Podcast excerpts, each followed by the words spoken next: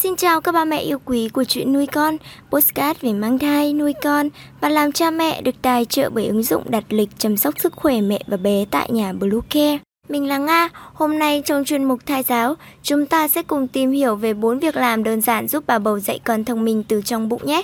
Chúng mình sẽ trở lại ngay sau đây. Các mẹ hãy tải ngay app BlueCare để đặt lịch tắm bé, điều dưỡng vú em, chăm sóc trẻ sơ sinh, xét nghiệm và điều trị vàng da cho bé tại nhà, nhắc và đặt lịch tiêm chủng.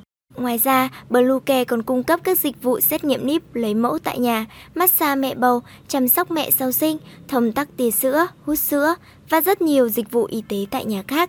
Truy cập website bluecare chấm vn hoặc hotline hai mươi bốn trên bảy. không chín tám năm bảy sáu tám một tám một để được tư vấn cụ thể các mẹ nhé.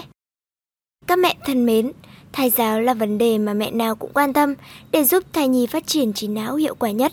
Vậy bà bầu có thể dùng những cách thai giáo nào, thói quen nào đây? Khi còn trong bụng mẹ thì mỗi hành động, mỗi việc làm và cử chỉ chăm sóc của người mẹ đều tác động rất lớn tới thai nhi. Nếu muốn thai nhi thông minh thì bà bầu có thể thực hiện bốn việc dưới đây nhé. Đầu tiên chúng mình muốn chia sẻ cho các mẹ đó là thai giáo bằng cử động. Thai giáo bằng cử động này đó là khuyến khích khả năng đáp ứng của bé bằng trò chơi kích thích vận động đơn giản. Khi bé đã có thể đá trong bụng mẹ, ghi nhớ vị trí quan trọng đó. Sáng sớm khi ngủ dậy, mẹ bầu xoa nhẹ vào vị trí bé thường đá và thủ thỉ, đá đi con yêu. Có thể bé sẽ không phản ứng ngay lần đầu tiên, nhưng càng về sau, bé sẽ biết cách đá đúng vị trí bạn xoa trên bụng theo yêu cầu của mẹ đấy. Tiếp theo đó là cho bé nghe nhạc. Nhiều mẹ bầu cho con nghe nhạc với mong muốn phát triển trí thông minh cho bé. Tốt nhất bạn đừng nên tin một trăm phần trăm vào lý thuyết này. Tuy nhiên có một điều chắc chắn rằng sau khi chào đời, bé sẽ cảm thấy thân quen, gần gũi và dễ chịu với bản nhạc mình đã từng nghe trong bụng mẹ đấy. Hơn nữa, âm nhạc cũng có những ảnh hưởng tiêu cực với thai nhi. Khi nghe nhạc quá lớn, chẳng hạn ở buổi hòa nhạc, dù âm thanh không thể xuyên qua người bạn để gây hại đến thính giác của bé, nhưng vẫn có tác động xấu nhất định.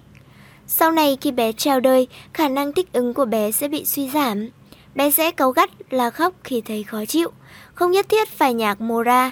Bạn có thể kích thích cảm xúc âm nhạc trong bé bằng loại âm nhạc bạn yêu thích, miễn là không để âm lượng quá lớn là được.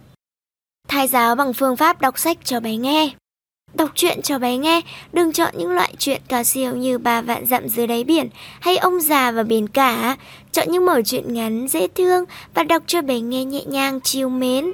Cũng như âm nhạc, giọng nói của mẹ chính là liều thuốc tuyệt vời để dỗ bé nín khóc hay dụ bé ngủ khi bé chào đời.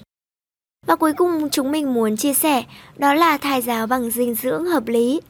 Dạy bé qua chế độ dinh dưỡng của mẹ, sự kết nối mạnh mẽ giữa mẹ và bé chính là chuyện ăn uống đấy. Thông qua những gì mẹ ăn, bé sẽ cảm nhận môi trường bên ngoài như môi trường bên trong. Nếu mẹ biếng ăn, ăn ít hoặc chỉ thích ăn vặt, bé sẽ cảm thấy thế giới bên ngoài thiếu thốn và không có gì thú vị cả. Tuy nhiên đừng vì vậy mà ăn quá nhiều để cho bé cảm giác đầy đủ, vừa phải thôi mẹ nhé. Ăn nhiều chỉ khiến bé dễ có nguy cơ thừa cân sau này mà thôi. Trên đây là một số cách để mẹ bầu có thể bồi đắp trí não cho thai nhi ngay từ nhỏ. Hy vọng có thể giúp ích cho các mẹ. Chúc các mẹ một thai kỳ khỏe mạnh.